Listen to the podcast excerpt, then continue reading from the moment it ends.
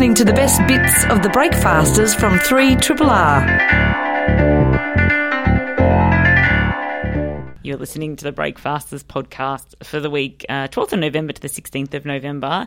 This week was huge. We had lots of um, big guests in, including uh, Susie Dee, who kicked things off, the director of uh, a new play called Broken. Uh, I got attacked by a wedge-tailed eagle. And she's got the bruise to prove it. yeah, got the, and also uh, went swimming with sharks. Or did I? I don't think I did. I went, I went for a swim. Possible sharks. Yeah, po- possible sharks and rays were in the area. Who knows? Uh, we caught up with Shaun Micallef about his book, The Uncollected Plays of Shaun Micallef, and we also caught up with Catherine Tate. She was bringing her Catherine Tate show live to Melbourne. And Mc- Shaun Micallef does his Milo Kerrigan impersonation. Worth- he does. Worth sticking listening around just for. for that, Mm. yes.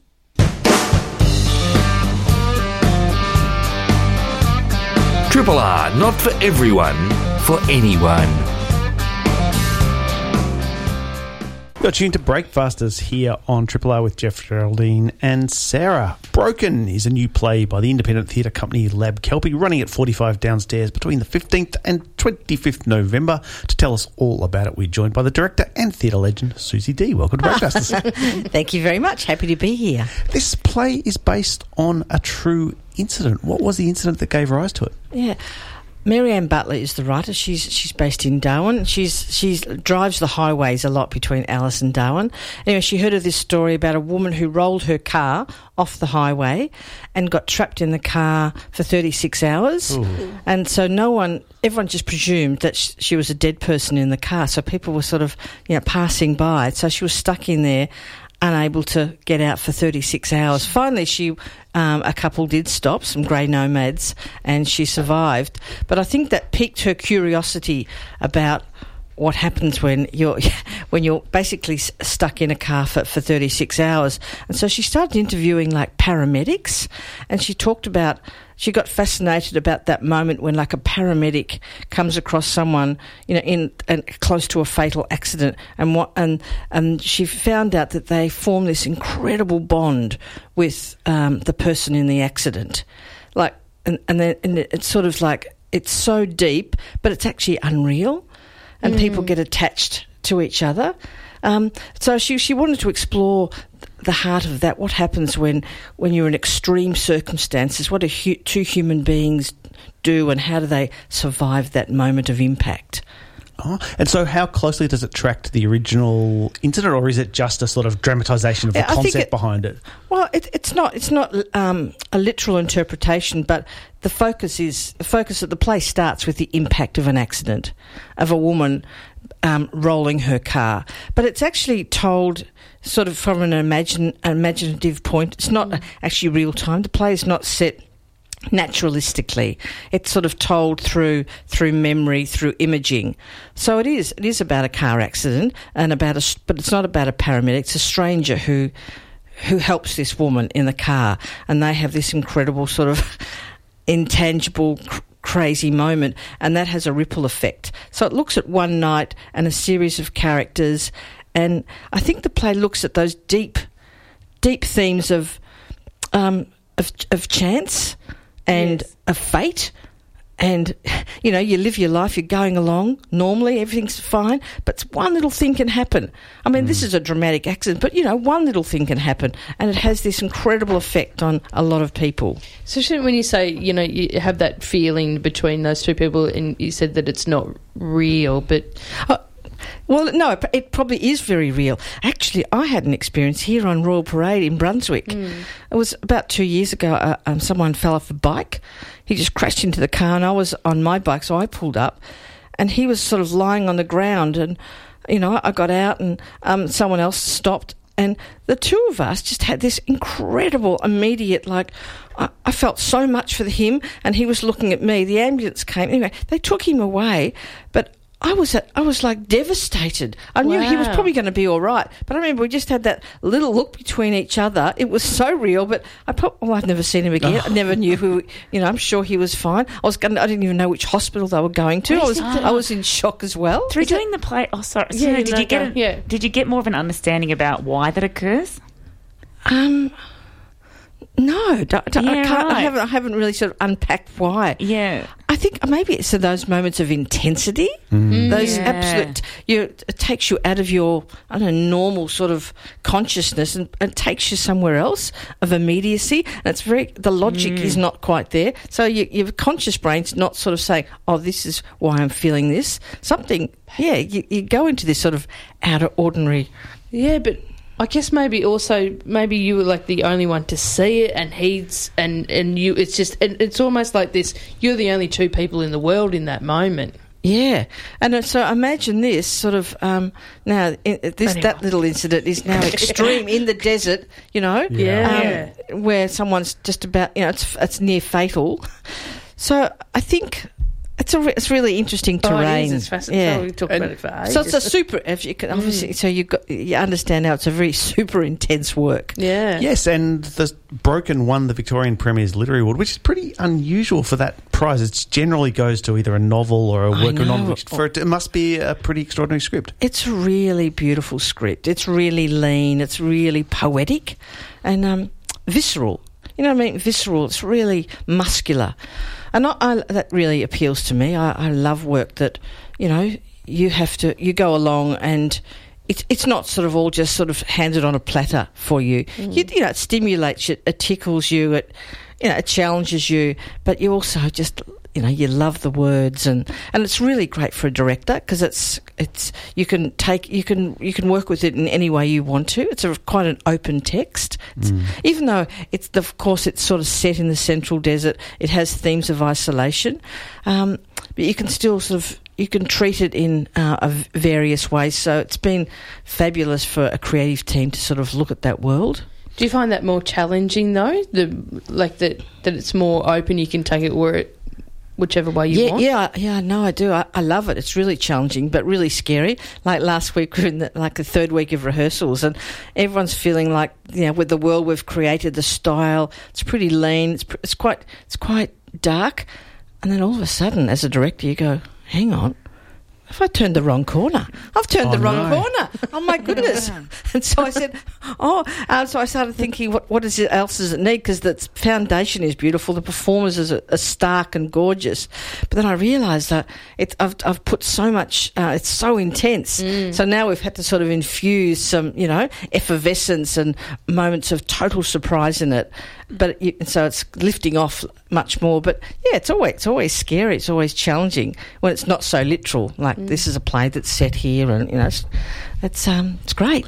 Lab Kelpie's uh, a new writing theatre company. What does that mean? Does it mean that you only do plays that haven't been performed before? Are they written No, specifically for the theatre company? Yeah, no, no. Lab Kelpie are really focused on new Australian works, and they're into really developing um, younger artists and and working also with established artists. But they have a really strong ethos about the type of work they want to do. Um, they're really brilliant. They're set, it's, it's set up by uh, two men specifically, Lyall Brooks and and Adam Fawcett, but they are really passionate and. I've been around the Melbourne theatre scene for a long time, and it's been so sad to see the demise of independent theatre companies drop off in terms of funding. Um, there was a, when I was around, well, I'm still You're around. still sorry, around. I'm still there. around. Hello, everyone. Here, living legend Susie Dee, still here. But in the 80s, maybe I shouldn't say the 80s, 90s. No, just a few years ago. Um, so it's really, it's really inspiring that a, uh, another company has started up and are passionate about Australian works. You just before you came on air, you were talking a little bit about um, a recent trip to Siberia. Are you allowed to talk about that? Oh, yeah, tell yeah. people why you went to Siberia. Siberia. Yeah. I know, crazy. Oh. no, no. Actually, I got given a book um, called On Sledge and Horseback to Outcast Siberian Lepers. Yeah, pretty intriguing title. Mm. And so awesome. title. I know it's a great title. So I opened up. What is this? And then it's basically it was a, a book. It's an autobiographical piece about a nurse called whose her name is Kate Marsden in 1880. Sort of travelled across Russia into Siberia through North Siberia, believing that there was a herb that would cure lepers. And um, so it just follows her journey uh, with sledge and horseback. But I didn't go on sledge and horseback. I went in plane and train. It's a great visual if you had been, but that's, Um, um, so she also was from London, so I went to London as well, and went. Um, she was the first woman um, to be invited into the Royal Geographical Society. She's a really complex, intriguing character who was driven to help outcasts. So I just thought that's a really intriguing sort of meaty subject, and I was I was fortunate to get a small grant to develop the idea. It's with the idea to sort of develop it into a very large scale theatrical work. Oh. So it was great. I went, I travelled across the Trans Siberian halfway, then flew like four hours to a place called Yakutsk, and met all really uh, like Yakutsk was like this big concrete sort of crazy city because it's so cold. The average it is the coldest city on earth. Like today, I looked at my phone; it's minus twenty three. Oh my Yeah, goodness. when I was there, it wasn't that cold. Um, so it's all these concrete blocks, but I'm thinking this, this, there's not much life here. But suddenly you start to meet, and there's this incredible Sakha community filled with sort of artists living, you know, in these strange places and, and, and making these incredible films and making theatre. So I had this incredible week where I got sort of introduced to these incredible people. So I, I'm I'm going back next year, hopefully, to sort of ah. yeah. They're, they're celebrating this woman, Kate Mars, and they adore her. They appreciate because she when she went finally got to Yakutsk, she built a leprosarium. And um, yeah, so she's sort of you know seen as this great goddess in Yakutsk. So can't, that that can't journey, wait to see what it becomes. yeah. Well, look, yeah, me, me too. look forward to seeing the work that comes out of that. The current play is called Broken. It's on at 45 downstairs, opening on the 15th of November. We've been talking to the director, Susie Dee. Thank you so much for coming. Thanks very much, guys.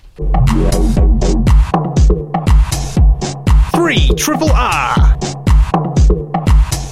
You're listening to Breakfasters. Uh, I mentioned earlier I went up to. Um, where did I go to? O'Reilly's. O'Reilly's uh, rainforest, Rainforest. retreat. I went like uh, just a bit of a weekend away. Flew up to the Gold Coast and was staying with friends down at Kingscliff. Um, and it's about it was like a two and nearly a two hour drive to get to this place, but it was like. I I arrived. Here's the thing. I arrived. At, I just thought we were just going to hang out with Kath's cousin for the weekend and just, you know, just drink some wine and do not Lovely. much.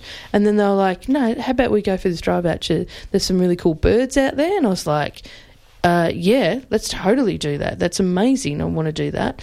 Um, and there was heaps of amazing birds. We saw some bowerbirds, and I saw a bowerbird nest. Oh, cool. Yeah, it was amazing. And then when we get there, it's like, oh, there's a um, birds of prey show happening at one o'clock, and I'm like, well, we're going to that. Absolutely going to that. Yeah. Um, love a bird show. One of my favourite things. yes, I've seen the one that's sitting in the um, Taronga Zoo. Yeah, Which that is a lot of fun. The thing I like about it is because the, the time I went to see it, they didn't do quite the thing that they were supposed to. That's the one of the best things about it. Birds have got a mind of their own. Mm, they go off and do their thing, and that's totally fine. But sometimes when it makes it more impressive when they do do the things that they're supposed to do or they've been asked to do. I reckon about 85% hit rate, don't you reckon? Yeah, but it's amazing. What are birds of prey? So hawks.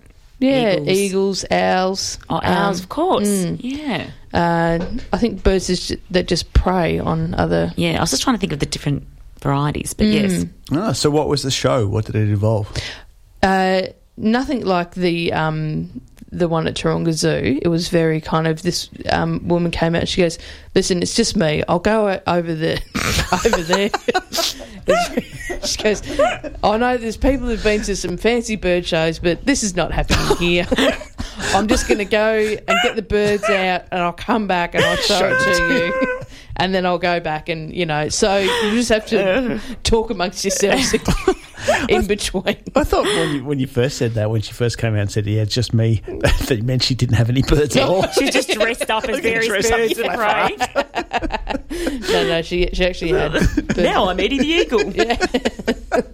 Uh, but it was yeah, it was great. So she'd you know she'd go off and you know bring a, bring out a bird and it'd fly around and it was just great. And then she got it you know had it trained so that like there was an owl that would come and sit on your lap. Oh, It was cool. An owl. Were you scared though with an owl sitting on your lap? Well, the owl didn't sit on my lap, and I Oh. regret it. So, uh, like when we first got there, like Kath and um, Joe, her cousin, like where are we going to sit? And I'm like up the front, front row. We're going to sit in the front row, so we're sitting at the front. So we were, the bird kind of she put the bird in the owl in between us, and so I'm like trying to take a photo, and I'm going, oh my goodness, it's so like I just I just didn't think to touch it. Was it a powerful owl? No, it was a what kind of a? Uh, I think it was a barking owl. Yeah, it was a barking, now. owl. owl. Did it bark? No, but it was, it was too young. It was only Oh. like a, a year old, so it, it didn't make this noise. That was like, oh, I can see what you're trying to do, Oh. but can't quite get. yeah, you're not there yet, mate. Um, but then when she was showing it to other people, they were like, oh, giving it a pat, and then she encouraged you to get up on the lap. I'm like, oh, I've wasted. Well, you don't know whether to Ah. pat it. You, you don't want to pat it if it doesn't want to be patted. So Yeah. it's well, fair enough to everyone else was patting it, and it was it was fine because you said it's fine to you know give it a little pat on its back, and I'm like, oh well, why didn't you tell me that before? Wow, the barking owl, if you Google it, it really is like your typical owl. Like Yeah, if you drew an big owl, eyes. that is what it would look like big yellow eyes and Yeah, it was pointy beak. incredible. It so cool. And then um, at the end of the the bird show, so she had yeah, there was a couple of owls, and anyway, at the end, she goes, um, you can pay. Uh, if you want to have a photo with a with an eagle or an owl, you can do that. Yeah. Um, so you just pay. She's like, it's twenty dollars for the eagle and ten bucks for the owl. I was like, Oh, poor owl. yeah, well, maybe I don't know. Why is it an owl only half Yeah, the why price is of it an eagle? discounted? That's a good question. Maybe, um, hmm, The eagle has a manager and it has to Owl's just sitting there thinking, what am I, chopped liver? yeah. yeah. Uh, so she, and I was like, well, I'm going the eagle. I want, I'll get a photo with an eagle. And then she's like, oh, I've got, you know, I've got a bit of change. So it's so, you know, she just pulls out a bum bag and comes comes over and all right. So and so you stand there and she, you put the glove on, the big glove, and then and the it's hooked up like it's so it can't fly away Okay. anywhere. Like quite a long lead, I guess, around its. Um, and then so I'm watching other people get it done first, and um, and while I was watching Guy do it first, and it kind of you know, it looks. She said, "Oh, don't get too close to its face." Like it's you know because I mean it won't hurt like the the beak isn't that sharp so you'll be fine but you know just don't Yeah. don't you know Don't stick your face up next to the eagle. yeah, yeah. So she was like, "Oh, you know," and I'm like, "Has anyone ever been bitten on the lip?" Right? Just Oh. imagine that. And she goes, "Uh, no, oh, Now that you mention it. yeah, it wasn't." Oh, why would you raise that? Yeah, well, just because I was intrigued, and that's the when she idea of being bitten on the lip by a bird It's very upsetting. "Yeah, I, I haven't you said?" But that's I just feel that anyway. How so, many times have I read that story giving people advice about not to kiss the chickens? Yeah, true. Well, you Yeah. don't. Yeah. Anyway, so I said, and that's when she said, "It's not the beak. The beak's not actually not that sharp. It's the talons you have to worry Aha. about." And I went, "Okay, good. You know, that's good to know." But I had this moment of, "Oh, what if you- look, I don't want an eagle to bite me on the lip, but you know." Once you found out that it's like, oh, it's not that sharp. It's like, oh, You're okay with it? yeah, yeah. But it, What, you were going to give it a kiss after all? no, no, not give it a kiss, but I'd Have be a o- nibble. ha- be okay with The like if bite. it wanted to have a bite of me, like you know, that'd be cool. Don't you reckon? Be cool I did. at all. I did. I, I thought it would be really cool. So, uh, um, I was, and then it was my turn, Herpes? No, got bitten by an eagle. and then um, um, a whole. It's quite heavy. Like Ah. It's anyway, a very big looking. cr- I saw the photo. It's a big thing. Yeah, it's massive. But she said it's only weighs like two and a half kilos. But once you've got your arm outstretched and it's sitting on your arm, you're like, oh, that. I can imagine. that feels like five kilos rather than than two and a half. Anyway, I was getting some great photos done, and I'm you know I'm uh, being careful not to look at it too closely in the face.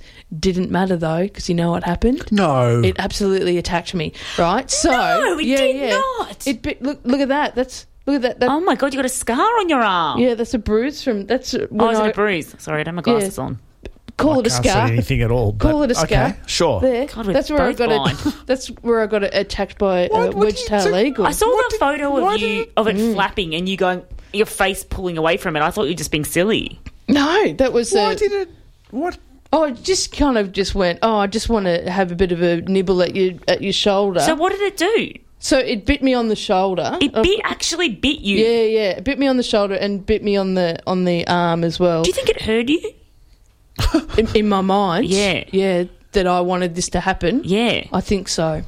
I, I cannot believe you got attacked by it. Did it I attack know. anyone else? No. No, well, I left after that. So, um, Suppose you would. but um, Did she apologize? What did she do?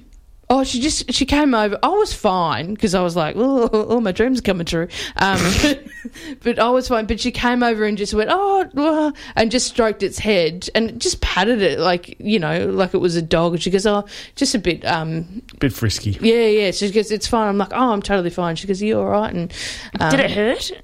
Uh, yeah, a little bit, but Did not. it draw blood? No, no blood because the talons is what you got to worry about. Sure, yeah, yes. but the talons. So it didn't dig its talons into you. No, no, no, because it was still on the. That was that was damage from the beak. And was it? Ah. What, do you think it was like enraged? I mean, was it trying to get at you, or was it? Someone just texted and said, "Now you know why the hour was only ten dollars." Yeah. Yeah, exactly. uh, no, it was. Um, what uh, was I? Sorry, Well, no, what was the wha- question? wha- wha- why? Why was it attacking you? Like, was it? Oh, I think it just saw something on. Maybe just wanted to have a because it bit- it bit my boob as well. Did it? Did you? Had you eaten some fish earlier and dropped it on yourself? I don't, do they eat fish? Oh, Yeah. yeah, they eat fish as well. Yeah. Uh, Had you no, eaten something that day? That was No. no. Okay. Maybe just Crumbs? It just, it just hurt my mind, mate. I think went, it did. Mm, I'm going to give you a story to tell Well- on the radio. Yeah, it turned out to be much more of a show than the Taronga Zoo. Three. Triple. You're listening to Breakfasters. Uh, I've, I've talked about this al- already. Went to um, visit. Uh, Kath's cousin lives up near the Gold Coast uh, on on the weekend, and so So you we, got attacked by a bird. yeah, a wedge-tailed eagle got attacked by a wedge-tailed eagle. In O'Reilly's Rain- rainforest. rainforest retreat. Yes. uh, real, a real highlight of my life. How many people Oh. can say they've been attacked by a wedgie? That sounds well. No. Maybe don't call it a wedgie. Yeah, it's a wedgie. Wedge-tailed eagle, mate. That's what they call them. Is it? Yeah. Who's okay? Check out that wedgie. Look up. Uh, And not everyone would think that was a highlight. Some people might find it a low light. No, yeah, but it's cool though. That you, know? live to tell the tale probably makes it a highlight, Yes, Would it be a highlight if you were attacked by a shark? yes, and live to tell the tale. which yes, yes, Suppose so. yeah, which is leads me into another part of my weekend. she died the way she lived. Yes, so Excited about sharks. I said that um, when we so uh, we were staying, um, you know, on on the beach. At, so Kath's cousin lives in this um, a beautiful apartment, and it's like, is this an apartment or is it a holiday resort? That kind of Right. I think they use it quite often. Uh, you know, it's Sometimes it's both, right? Yes. Yeah. Yeah. So it has a beautiful pool in the, and it's one of those perfect places that are, are great for spying on neighbours. You know, where you Ah. just want to have a bit of a. Oh, yeah. what are so you, guys could go doing?" for a swim in the pool, or you could stay at home and spy on your neighbours. Yeah, or do both. Uh, it's because it's all like in a circle, so with a pool and stuff, and the gardens in the middle. Love it. So you can like look across and go, oh well, your lights are on and your blinds are open, and look at you sitting there watching TV. Like it's great. You know, don't you like doing that? not not staring or anything, but just having a bit of a Bit yeah, of a but then, squeeze. Bit of a looky but then. I think about how they can see me, yeah. and so then I feel like I got to crawl around the house. I do. I don't. I just go. Look, look, I'm just doing normal everyday things. Look at us just watching TV What or you're not having doing- a chat. Okay. Well, if you're doing other things, and close the blinds. Uh, anyway, so we walked. It had the pool, and then you walk through. Like, it had like big like trees and stuff, and then it's like you just walk through, and there was the beach. Had no idea the beach was just on the other side. What a but surprise! there it was. Surprise beach. Surprise Beach. So we'd been um, we'd been for a swim, and then we went down to get in the in the steam room, uh, but it wasn't turned on. So we're like, Oh. yeah, I know it has a steam room and a gym. like, Steam what is room? this place? What is going on here? And then and when we walked back up, I was like, I want to check out the beach now. I'm I'm up for the, to have a look at the beach. And so we went out, and by this stage it was you know. I mean, about six o'clock at night, five five thirty. Still so, warm. Yes, beautiful, Oh. beautiful. A balmy evening. Yeah, The sun's starting to come down, and Maybe you want to move to the Gold Coast. Oh mate, do you know have any idea how much time Kath spent on realestate.com while we were up there? Like just Doesn't that always happen? Every time Yes. Andrew and I go anywhere, we Yeah. spend the time there on Domain or wherever mm. looking for houses like, we oh, I could buy. wonder what what's available here. Oh, look at what we can get. Good bang for your buck up there. So, uh, but we went. We kind of like walked down to the beach. Just like we'll just put our feet in the water. Just just put our feet in the water because the pool was quite cold, and we're like, just see what it's like. Just it's nice. And then we were like, um, oh, that's actually really really nice. Like it was the water in the ocean was warmer than the water in the pool. So it was like, should we? Yeah. So like, should we go for a swim? I'm like, yeah, we should go for a swim. We'll just have a little dip. Shark Hour. Yeah. I said, that's what I, mm. yeah, I know. And I turned to Kath, and she wasn't going in. It was just me and Jojo. And I said, I turned to Kath and I gave her, gave her my stuff to hold, like my towel and stuff. And I said, listen, if anything happened, just make sure you tell everyone that I died really happy. like if like, oh. if if it happens, then you got to let everyone know that I'm. I really did. I don't like you. I don't really don't like you welcoming this fate. No, was she taken aback when you suddenly turned to her about to go for a No, swim? no, she laughed and went, "Of course, n- no problem." Okay, she Yeah. died with a smile on her. but her I face. did, yeah, Might have been a grimace of terror. I did have a moment of should I say anything because is saying something is that tempting fate, oh, yeah, that would freak me out the whole time I was in the water. and it did. That's that's all I thought about. And you know what it was because we walked when we walked through, like walked across it. There's a big sign saying, you know, ge- a big warning saying sharks and rays. Are you uh, serious? Is yeah, it really? Yeah, yeah. How would you get in that water? No, I don't. That Well, seems no, very just- strange. It's just not. Well, I didn't read the sign properly. I mean, people, What did you think the What do you mean? said? What do you think the sharks and rays are friendly? Come and pat us. Yes, Yeah, but the sharks, sharks- and rays this way. Take it out. Come and see the sharks and rays. but the sharks and rays, like they're in the sharks and rays any, everywhere in the ocean. Do you know what I mean? Like it was just like, Yeah, but if you, Oh, I've never been a- to a beach where there was a sign. you go down to St Kilda Beach, there's not a sign saying "Watch out for the Sharks and sharks." yeah, there, there is though.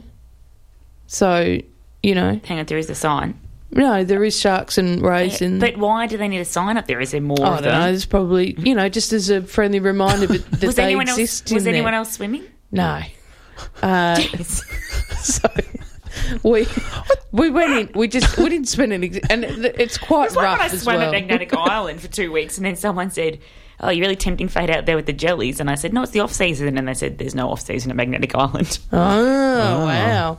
You didn't get. I see? didn't get stung. Hey, but what- the No chances problem. of me getting stung were very high. Mm. And weren't you worried that, like, if you did, did get taken by the shark, you might be saying, "Oh, well, you did." You know, you, you died doing what you loved or Mm. whatever. But when it was reported, don't you think the first thing they say? And she ignored the sign that said, "Do not Yeah. swim sharks." Well, it didn't because the sign didn't say "do not," so it was just a a warning. But maybe the "do not made. swim" was kind of implied by the fact that there were sharks. there. No, I don't think so. Really? No, that's not the vibe that I was getting from the sign. It was just like a I don't know. just if be aware. I don't Be know if aware signs are that- something that you should get a vibe from. No, it's just like no, be aware that there's sharks and rays in this area. So yeah, but what? Be aware and then. no, there was like no some- and then it was but just be aware and don't go in. No. Not be aware and go and say hello to them. Yeah, no, it's, it was fine. Anyway, I went in, but I did constantly think about sharks. um, that's all I was thinking about while I was in there. So I just, you know, for and it was quite rough as well. So it, it's not like, um, you know, you spend too much time. It was just like, caught, we just caught. Was Um, there a sign saying undertow rips, yeah, probably. freak waves? to get the vibe, and you just got the vibe. I went, oh yeah. yeah.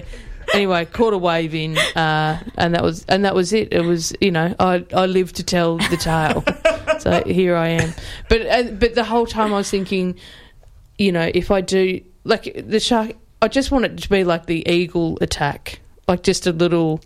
Oh, did, Oh, a little tap. yeah. Not could like s- taking your leg off You or could something. set this up by going in like a shark tank with friendly sh- sharks. Oh, I've done that already. Oh. yeah, even if you do that, I don't think you can tell the, the keepers that you want them to bite you. No, you could put- you could put your hand gently in its mouth. Yeah, I don't think you should do that. No, it depends what kind of Yeah, shark. I mean it a is. little one, Yeah. just to get the vibe. Anyway, it was um, what a What a real um, highlight. Three triple ah. We're just defaming a few people.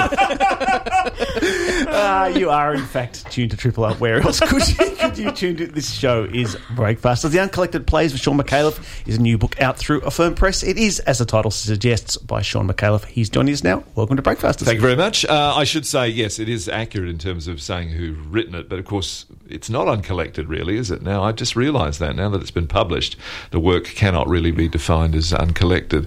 Uh, it's too late to do anything about it. Pulp 'em. Uh, well, I could, I could go out with it. I could get the old. Do, do they still make white out? Is that still a thing? I think it's maybe a bit of a tape now. You know that we. Oh, yes. Yeah. Oh, that's You nice. I like it- that. It's very Little- nice to I use. get a small sticker square on of the that. cover. I could do that. Yes. Well, if I do win an award, that would be good. I'll just position it over the un bit of collect Yes. uncollected, and they'll be fine then. You've been a writer for as long as you've been a performer. What made you decide to collect these uncollected plays now? Well, I was asked. Uh, Oh, it wasn't really, it wasn't really a thought I had. It, um, I was doing a play. I was doing a um, the Odd Couple for the MTC, which is like not written by me, written by Neil Simon. Wonderful play, and uh, the um, uh, the uh, the publisher of uh, Affirm Press uh, came along to see the show and actually happened to ask, "Oh, you know, you seem to do that. Well, you used to write your own stuff, didn't you?" When- Which is true. Before I got into television, I almost exclusively because maybe because mainly because no one else wanted me uh, in any stage productions, I would write my own stuff. So there are lots of plays sitting there, and I said, oh, I'd be quite happy to publish those. That sounds really interesting. And then. And then, kind of later, after I'd already signed the contract, I read them and they were awful. So they were just awful. I mean, they, were- they would be fine to see because, of course, you know, you workshop things that grows and there's a performative uh, element to it, which was more dominant and really the reason to see it, and that's why it was funny. Um, so I've gotten slightly better over the years, uh, unsurprisingly, as we all do, with th- just through dint of experience. Slightly better at writing now. So I threw them all out and wrote some new ones. So they're all new plays that I'm, I'm pretending are old ones. And they're kind of all based on, you know, things that have actually happened to you. Let's talk about your first role Oh yes. in the nativity play. Ah, yes, Also, yes. my first role. We've got a lot in common. Is that right? Now I played the uh, I played the infant Christ. I played Mary. Ah, right. Oh, that's Hmm. very interesting. So, uh, well, I was very young. I was six months old. I imagine you were a bit older when you were playing Mary. Otherwise, Yeah. it wouldn't work. yeah. You got to be able to kneel next to the manger. Um, yes, I. Uh, well, I, I'm quite happy to share my experiences with you. I, I can't remember a lot about it because, as I said, I was only six months old. And I think I was picked because I was. I was premature and I was a bit small and I did fit in. I, I just happened to fit into it. Usually they use a doll, but Yes, they. I, I had a doll. You I had a remember doll. that. Well, yeah. so imagine your performance. Imagine the, the Mm. heights your performance would have reached if you were playing against a human like me. Maybe. Uh, I don't know. I see these sliding doors, really, isn't it? Sliding doors. Uh, so I, uh, I yes, I, I, I, I've, I've reimagined what it must have been like for the audience to see this uh, radiant uh, child, uh, and uh, and and uh, yeah, and that was pretty much downhill from there. And I've never really, uh, I've never really played a role that good. Uh, It is a pretty good role, although I did read somewhere else that you've also doubled as Humphrey B. Bear. So which would you say is a better old Jesus or a Did bear? you really? I did. Oh, yes, I did. Yes, so my career is uh, many and varied. I doubled for him. You know, he, he, I had to kind of just be here. Well, I was. It was a play. What do you mean by doubled? Well, like it was a stunt double. It was a no. Well, in, in a way, I suppose it was because it was a it was a pantomime. It was a kids' pantomime, and uh, the, the the I hope I'm not giving anything away here, but it's, uh, the man who inhabited Humphrey. Actually, kids, if you're listening, Spoiler alert. yeah, just turn away now. Uh, switch over to uh, Triple M or something just for about two seconds. Um, yeah, so so yeah, usually the show would be half an hour on TV, and he'd be able to handle that. But this was like an hour and a half, and it was during the school holidays, and there were two shows a day. So he needed a couple of scenes where he wasn't on, just so he could rehydrate in the dressing room. So there was a spare Humphrey costume, a little threadbare. It was from the '60s, and it was kind of prototype Humphrey, and it was a little weird looking. Uh, so the, the the guy inhabiting Humphrey, a fellow called Tom Fairley, by the way, who was about five foot five. Now I was 16 years old and six foot two. So Humphrey would leave. Uh, he would leave the stage. Without having to duck through the doorway, and then he'd turn up on the other side of the stage, slightly taller, and looking a bit shabbier and skinnier, and. Uh, uh, I would come on and do that scene, and because I wear glasses in real life, and I couldn't see otherwise, you you look through Humphrey's mouth in order to see where you're going, or rather than his eyes. It's quite strange. So I would have the mouth hanging open so I could see, but the light, the spotlight, would catch my, the lens in my glasses and, and sort of uh, cast a. It kind of looked like I don't know if you've seen the Godzilla films. It kind of looked like a shaft of light was coming out of Humphrey's mouth. So yes, it was a very, it was a slightly different character every every uh, two scenes or so. You, you say in the book that you actually played Humphrey as Curly from the Three Stooges, which is quite quite an image. I, I do remember. I do remember at one point, kind of as an ad lib, which I, I can't remember how I got to that point, uh, pivoting on my shoulder and and walking around in a circle while lying on the ground. I don't know if you're aware of Curly's work. but but uh, yes, Humphrey the fun-loving bear just became you know slightly psychotic uh, every now and again. I didn't. How did you go from playing Baby Jesus and Humphrey to being a lawyer then? What, what was that leap? Oh, these are natural steps.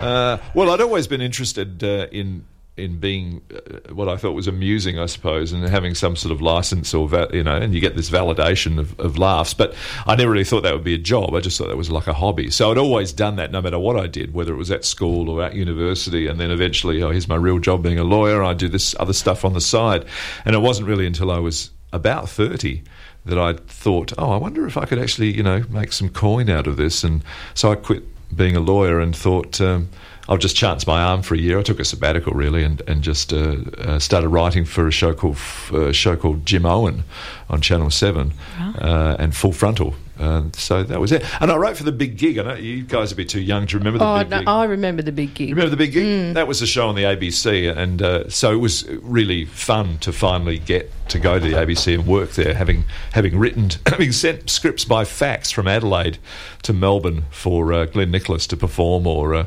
uh, Jean Kittson at one point did a couple of my jokes. It was quite it was quite nice. And then I came over and met everybody.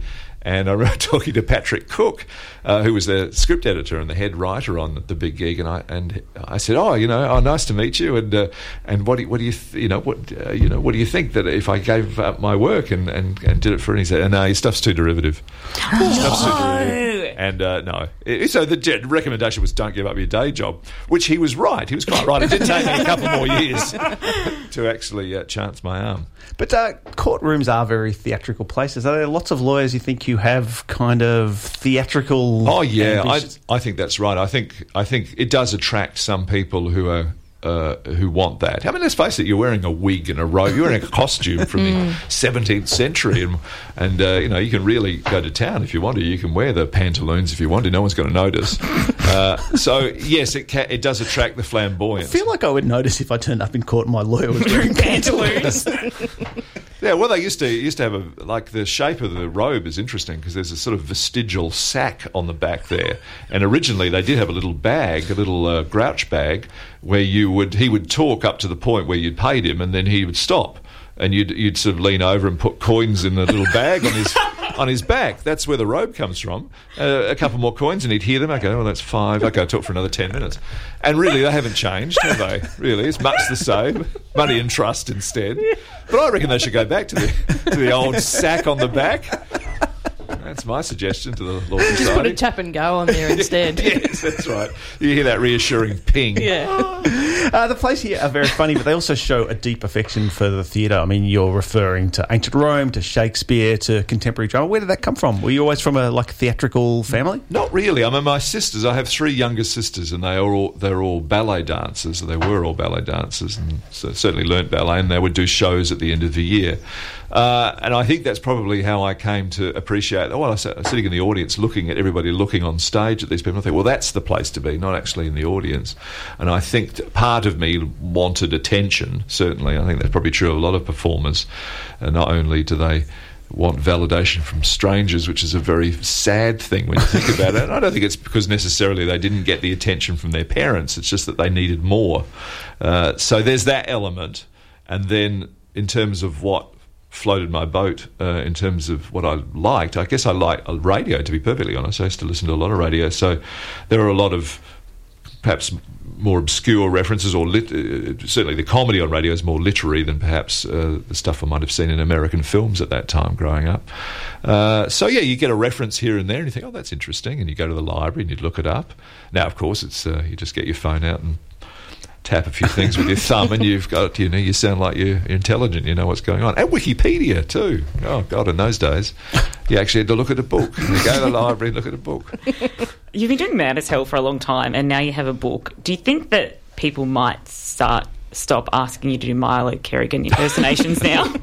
Um, well, I, I, I, I always uh, actually during the show when we do Mad as Hell, we have um, we talk. I can't get down and talk to the audience while we're setting up for various scenes, and that is often a question. So, will I do Yeah, that? right. I'm actually uh, it's a request that it's given to me by some members of the audience and listeners. I asked this because I was hoping that you would do the impersonation. I don't mind doing it, but I don't mind doing it at all. But uh, in the it, it, it it's a worrying impression to do. I mean, I don't know if the listeners even remember, but I, I did a character who was a boxer who was a bit punch drunk. But nowadays. Perhaps even then, it was probably not Bit terribly problematic, It was yeah. not, it's not a politically correct thing to do. So, um, uh, all right, well, fine. Uh, This is Spencer Dad. Hello, how's it today? Hey, so yes, um, you'll probably get some text, some complaint now that you did ask. Is this going to air, or was it we off air? Buy some former boxes. That was so good. hello. He's a little. You can actually understand him a bit. Well, it's a. If I did the impression properly, it wouldn't be good for radio. I mean, it's more a visual thing, isn't Yeah. it? It's a more visual. If you And could just burst through the door, knock over things. knock some things over, that would be great. Uh, and so, how do you weigh up then your love of comedy for your obvious affection for drama? Are you kind of torn between the two, or do you see them complementary? I don't see them as being different at all. I think. Um, I think there are. My favourite performers are those who can do it all. I mean, I've just finished watching, and I hadn't watched it first time round, the entire American series of The Office. Uh, it's, Oh, yeah. one of the wonders of streaming is that you can catch up on these things. Watch The West Wing, never saw that before. Only about 20 years behind. Uh, and uh, the, the great thing about uh, comic actors, I guess, rather than say comedians, is that they can play the really absurd, bizarre thing. If you get them right, they're a very, very, very select and small breed of actor uh, to be able to play the reality of something at one turn and the extreme absurdity and be hilarious in the other. Now, they're the, they're the people I like working with, and the people I work on Mad as Hell with are those sorts of actors rather than comics, rather than stand up comics who, um, you know, not necessarily. Uh, are able to act uh, that well as a character. I'm kind of in the middle ground. I'm not really. A, I can play a certain uh, type of role. I could probably play a mild authority figure who's an idiot. That's about it. but I can't. I can't play. Uh, I have got a huge range, uh, so I'm kind of in the middle there, and that's why I like surrounding myself with with with talented people. I, I'm not answering your question. What was the question? I can't remember now. Who knows? No, it doesn't matter. Back to Milo. No. Uh, and if there were a play of your life, who would you want to play your role? Well, uh, just, well, just for the money, I think I'd play it. Uh, well, actually, the funny thing was, I think Cassius Clay, or Muhammad Ali, um, played himself in a, in the film version of his own life. Um, what's the name of that fellow who does the radio Sirius? Uh, he's uh, he's sort of a he's sort of a DJ, uh, uh, and he's got a sort of underground. Um, anyway, I can't remember the name. Of. I can't remember. It's a good story, remember isn't it? It's a good story. Very long, curly black hair. Uh, he's. Uh, uh, he's uh, and, uh, we, we should do a phone out. Uh, Can we do that? someone text Is in? is that- Long- anyway, I can't remember his name, but he played himself in. I've in got a Weird film Al version. Yankovic in my head. Well, he looks a bit like that. But Shock jockey, Yeah, sex yeah, guy. yeah. yeah. Um, yes, I know who you Oh mean. my god! I've Come on, let's go. as Let's do it together. Come on, we can do it. See, in the old days, in the old Oh days, uh, we'd have to remember Howard things. Howard Stern. Stern, well done. We got there in the Congratulations. end. Yeah, I can't remember the point now. What was I talking about? oh yeah, he, Howard pla- Stern is he played play- himself uh, in the film of his life. That's my point. Yeah, I so thought you we- were suggesting Howard Who Stern could could play play you? you. Well, I thought that would be an interesting casting. All right. Well, now that that's out there, uh, I'm quite happy for him to do it. No, I, I think uh, I don't know. Maybe George Clooney or uh, can we? Uh, Cary Grant is he still around? Uh, I don't know. I, I I shouldn't have any part in the in the casting. I'd but simply be trying to flatter myself. The book is The Uncollected Plays of Shaun Micallef. It's out through Affirm Press. We've been talking to Shaun Micallef. Thanks so much for joining for joining us. Thank you. You're listening to a podcast from Community Radio 3RRR in Melbourne, Australia. You're tuned to Breakfasters here on Triple R with Jeff Geraldine and Sarah. Catherine Tate is a comedian, actor, and writer. She's bringing her Catherine Tate show to the Palais from tomorrow night until Saturday night. Right now, though, she's joining us in the Breakfaster studio. Welcome to Triple R. Hello, thank you. People will know the Catherine Tate show from TV. What does it, the live show involve? Is it closer to stand up or are you still doing sketches? No, it's all sketches, so it's all the familiar characters. Uh, there's a couple of new VT pre-recorded characters, but it's all the yeah, it's all the original characters, but all new material. And is it just you on stage? Oh gosh, no, no, no, no! I couldn't do it on my own. No, I'm not into monologues. no. Puts too much pressure on the audience, doesn't it? A monologue. Oh, it makes my heart sink when I go to the theatre and it's like, oh, we've got one person, three hours, um, strap in. No, I have uh, three other members of cast with me.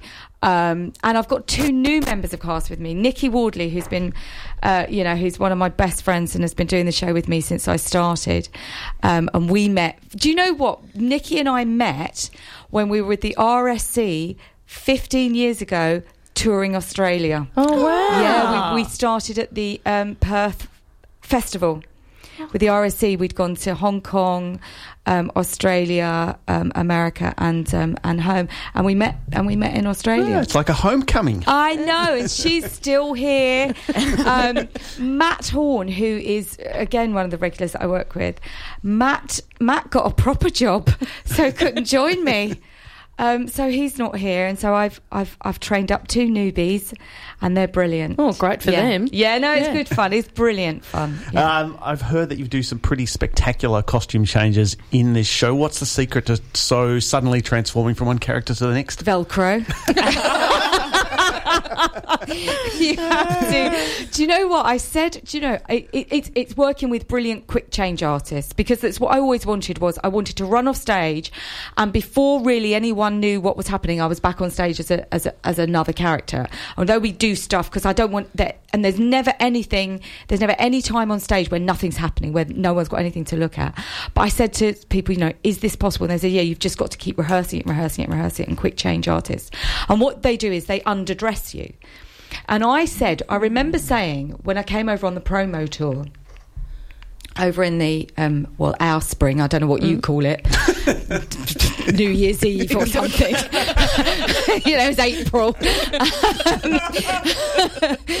and um, and I, I, I did all this promo tour, and they were saying, "How do you do it?" And I said, "Well, you underdress." And so what happens is you. So by the end of the show, I look like I've lost about three stone because, uh, you know, as you come off, they're ripping off a costume, and you run back off, and it's the other one. So you're gradually sort of slightly getting smaller, metaphorically, Wow. right? Yeah. I go on a show in at home, and one of the researchers says to me, genuinely, "So, um, so you lose three stone every night?" and I said, "Well." Well, no, because after four shows, I wouldn't exist, would I?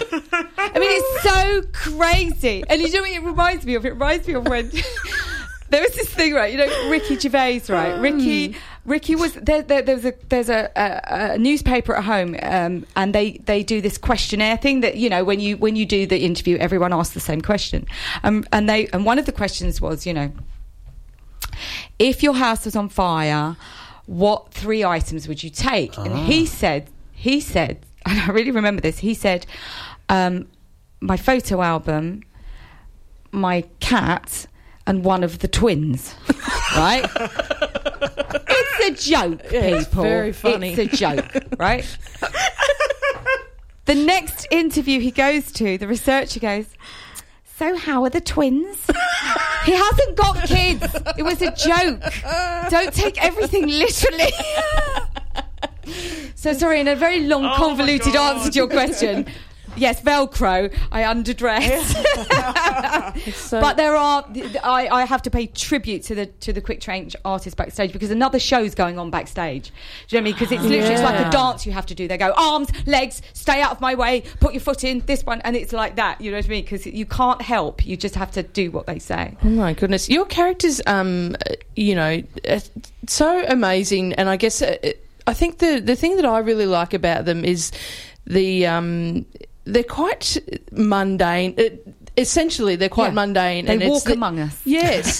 so I'm interested to know how long does it take to create a character? Like I'm assuming that you kind of sit there and watch people a lot and take life in, and then so what's the process? Do you know, I, I, I'm only, I realise this quite, quite, quite recently actually, is that I have no curiosity about anything other than people. You know, so I, I'm, I've, I couldn't even tell you now what colour my walls are at home. I don't really care because I don't think I've ever noticed. You know that like you're in going to my get that. house. A researcher's going to ask you that at your next. Yeah, they're going to say, so you've got no walls in your house. you've got amnesia. Um, but I, but people, I, I, I do, and and and what I do is I do, I think I do steal from people's personalities. But what also I've realised is we only identify largely we only identify uh, ourselves as, through our physical traits. So as long as you change someone's physical appearance, they very rarely recognise themselves. Yeah, right. Yeah, it really is because I've got a character, and um, and it's it, it is based on my cousin. I can say this because she, she she definitely won't be listening to this radio station. Oh, calm down. Um, but uh, no, I know only because she won't. She will. She wouldn't be able to understand Yeah. that it's a subscription. Yeah. It'd be, what do you, oh, hold on. What do you mean? And she's like this, right? My character, and I've got a character like this who goes, "You won't believe what happened to me today," right? Now that's definitely my cousin. Yeah. But my cousin hasn't got long, blo- uh, long dark hair, which is the wig I use in in the thing. My cousin is blonde. When my show came out, my cousin rang me and she went, "You won't believe what I've seen on the telly. You've got your own show." I'm like, "Yeah, and you're in it." but she can't see herself. She can't see herself. Wow. It's really strange. It's like Superman disguising himself as Clark Kent. yes, yes. It's it's so it's really strange. What do you think makes a character resonate though for years and years and years? Like what makes a great character? We interviewed a comic yesterday and he had this character he did 20 years ago called Milo Kerrigan and it's still the one thing that people ask him to do over and over again. I honestly, I don't know. It's like alchemy, fortune, timing, and you know, a whole dollop of gratitude on my behalf. I can, I, I can tell you, but I can tell you, it's like it's like writing a catchphrase. You can't write a catchphrase. Mm. The audience make the catchphrase because they're the ones who decide to repeat it. Yeah. You know what I mean? And if I think you, dis- it would be too arch to sit down and write something that you hoped had the longevity. It just sort of happens, and it's. I, I don't know. I'm I, mm. I'm happily ignorant of that Yeah. fact. Do you, do you remember the, the time that you realised that am I bothered when that became a catchphrase? Well, funnily enough, that wasn't going to be any sort of catchphrase or riff or repetition at all. And the first time I ever did it, because I always. Um, for TV, I, I said, look, my background is in live work and I want to try it out in front of a studio audience before we go in front of a televised studio audience. And I did the show. I did my first sort of body of uh, kind of like new characters with this Am I Bothered character, which was just called Lauren, teenage girl. I'm very unimaginative with, you know, names. and, um, and we did it in a room above a pub. No one knew who I was, and as, and all in the script, all it said was, "I say once, am I bothered?" And on the night, this room of about sixty people, sort of, I could feel there was a little bit of an energy, and they sort of Yeah. picked up. And on the actually in the moment, I thought, oh, I'll just do a little riff on that, might as well. And I went, "Am I bothered though?" But am I bothered? But look at my face. And I was doing all this in the moment. I, is my face bothered? Look at my face. Is it bothered? Look, face bothered. Look, do I look bothered? I ain't bothered. And they were really laughing. Yeah. And the dressing room, because the, the venue was so small, the dressing room was right outside where they were where, where they were filing out after. And people were saying, "Am I bothered? Am I bothered?" And it was that how I then went, "Oh, I think we've got to." Make this a sort of a, a regular This thing. is the thing. This is the thing. This is the new thing. How you- often am I does some- bothered? Is the new black? Do people yell it out at you on the street or is it kind of beyond that now? Well, some people, yes. I mean, people do. And do you want to kill them? when they do? no, I don't. You know what I mean? It's honestly, I just think how how fortunate. Do you know what I mean? It's like, oh, it's it's as my mum says, it's the day they stop shouting, "Am I bothered? You've got to worry." She'll have to move on to something else then. Uh, talking about beloved characters, you played in Doctor Who as um, two seasons in what as I did as Donna Noble. Do you know? When I was I, with jet lag the other night. I turned on, and it was like three o'clock in the morning. And I t- it's like you know your bargain basement. Then you're on. They're rerunning it at three o'clock in the morning. You know, is that when you go to the garage? Or your DVD that was once number one, twenty pence now in the bin. Um, and I turned it on, and I was like, something familiar about that. Oh, it's my face. That's what it is. and it was an episode of Doctor Who. Yeah. Was that intimidating stepping into? I mean, that is a show that's got fans. How shall we put it? I- They're very invested in that show. Absolutely. Well, I think happily, I had no idea. I had no idea because I didn't watch Doctor Who, and I always was full disclosure about that. It's not my my thing, sci-fi. You know, I like I like the jokesies, don't I? I don't I don't know about space.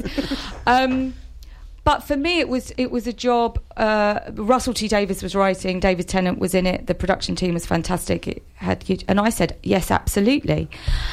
But I, I but I didn't actually uh, go and watch old episodes. I didn't watch it while I was in it. I don't watch it now. You know, um, it was just this wonderful job I did. I had no idea how far-reaching and how passionate the fan base was.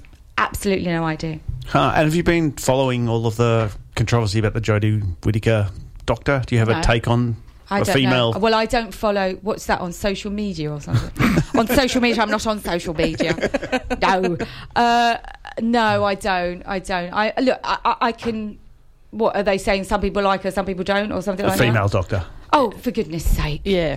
I mean, come on. Yeah. I mean, you know, I, I, I'm sure it will be. Um, I- I'm sure it will just be that thing that happens when things change. Yeah. People will adjust. It will be wonderful. She's brilliant. She's a brilliant performer. She's a brilliant actor. She'll be the, the fantastic addition to, to to Doctor Who. I'm sure. When you were growing up, was it what did you like more? Was it just perf- performing, or was it trying to get a laugh, or was it? Oh, always the attention. Yeah. no, no, I, I actually wasn't. Actually, no. It was. so, what did you like? Essentially, what did you want to? Did you want to be a comedian, or did you want to be an actor? I I think I I don't think I realised I knew what a comedian was. Do you Yeah. know what I mean? I, I know exactly what you mean. Do you know what Yeah. I, I think? It, I didn't. I don't think I knew that was a separate thing. Yeah. and so that's why in my head I've never really differentiated between, you know. Doing- acting and making people laugh because it's the same kind of thing. Although Yeah. obviously doing stand up is very different and it's a different skill. But it's like when people say like they'll see you do uh, like they'll see someone do comedy and Mm. then they'll say, "Are you going to do any real? Act- are you going to do any real acting?" And you think, Mm. "What do you?" It's such a it's such a strange thing that comedy is seen as a slightly more uh, l- low brow kind of thing, and it's you know, and I and I, Mm. I think there's more skill in doing comedy than well, it's it's. Um, I just find I just found myself drawn more to the people who could make me laugh. Uh, w- when I was growing up, I just wanted to be like the people that made me laugh because I think it's you have an instant connection. Because if you make pe- someone laugh, it's a very personal thing that you could get that you n- wouldn't necessarily get watching a drama because you can admire the drama and you can, but you're not always. You're not always going to cry at the drama. No. Whereas you are always going to have a, you know, an involuntary physical reaction with comedy Yeah. where I'm making you laugh. And I love that. And I love the people that make me laugh. Who made you laugh as a kid then? Who did you kind of grow up watching? Uh, French and Saunders. Um, there, there was a show called Girls on Top um, that we had with Tracey Ullman. Yeah. There was a brilliant show with Tracey Ullman called Three of a Kind. Um, the Young Ones, you know. Um, and it was my mind blowing privilege in Perth. Ben Elton came to see me in Perth. Oh, right. Yeah. Oh my gosh. Ben Elton came to see me in Perth. Did you did you get to meet him? Yes, and like yes, yeah, we've yes. met him as well. He's, oh, isn't know- he lovely? Yeah, yeah, he's really and super brilliant. nice. And he- and he's someone because he was on our version of um, w- I think it was called Friday Night Live or Saturday Night Live. I can't remember, but they cancelled it. um, but he was in the heyday of it. Yeah. Uh, in the 80s, Ben Elton, and he'd come out and he'd do this. And I remember watching, he'd do these routines about Mrs. Thatcher, and he'd call her Mrs. Thatch. And we used to think that was hilarious. he'd call her Mrs. Thatch. Uh, and he'd wear a sparkly jumper, and it was live, and he'd be smoking. And it was just exciting to watch. Yeah. And then I get to see him. It's so cool you can still fan out. It's what? It's just cool that you can still fan out. Oh out. yeah. you know? Oh gosh, if you were ever, you know, don't lose that. Yeah. No, don't I'm- I'm ever. I would never want right to. no, I mean, I would never want to be so cool. It's the only thing that you, you think when people say, "Oh, do you want to meet this person? You want to meet that person?" You think, "Yeah, I do," but God, what if they're awful? What if they're not nice? And that then you're devastated, aren't Yeah, you? yeah. Um, but it's so lovely. And and and my first job, uh, pretty much my first job on TV, was with Dawn French. Oh, oh my god. And I, but I burst into tears when I got the job because it was so massive for me. It was so Yeah. massive. And she was and remains the most wonderful support and friend and light in my life and she was just you know what she she is and what you have to be as a performer I think and well in life really you have to look out for the people that are coming up behind you mm-hmm. keep the ladder down and give them a hand up you, you can't be pulling it up and going oh l- let's close the door now Yeah. and um and she she did that she did that for me Oh, it's she so, did cool. that It's for so good to hear. Yeah. yes well. yes yes Uh, the Catherine Tate show is going to be at the Palais from tomorrow night, running until Saturday night. We've been very lucky to be joined by Catherine Tate. Thanks so much for coming. thank you so much thank you You're in Triple R. You're listening to the best bits of the Breakfasters from 3 Triple R.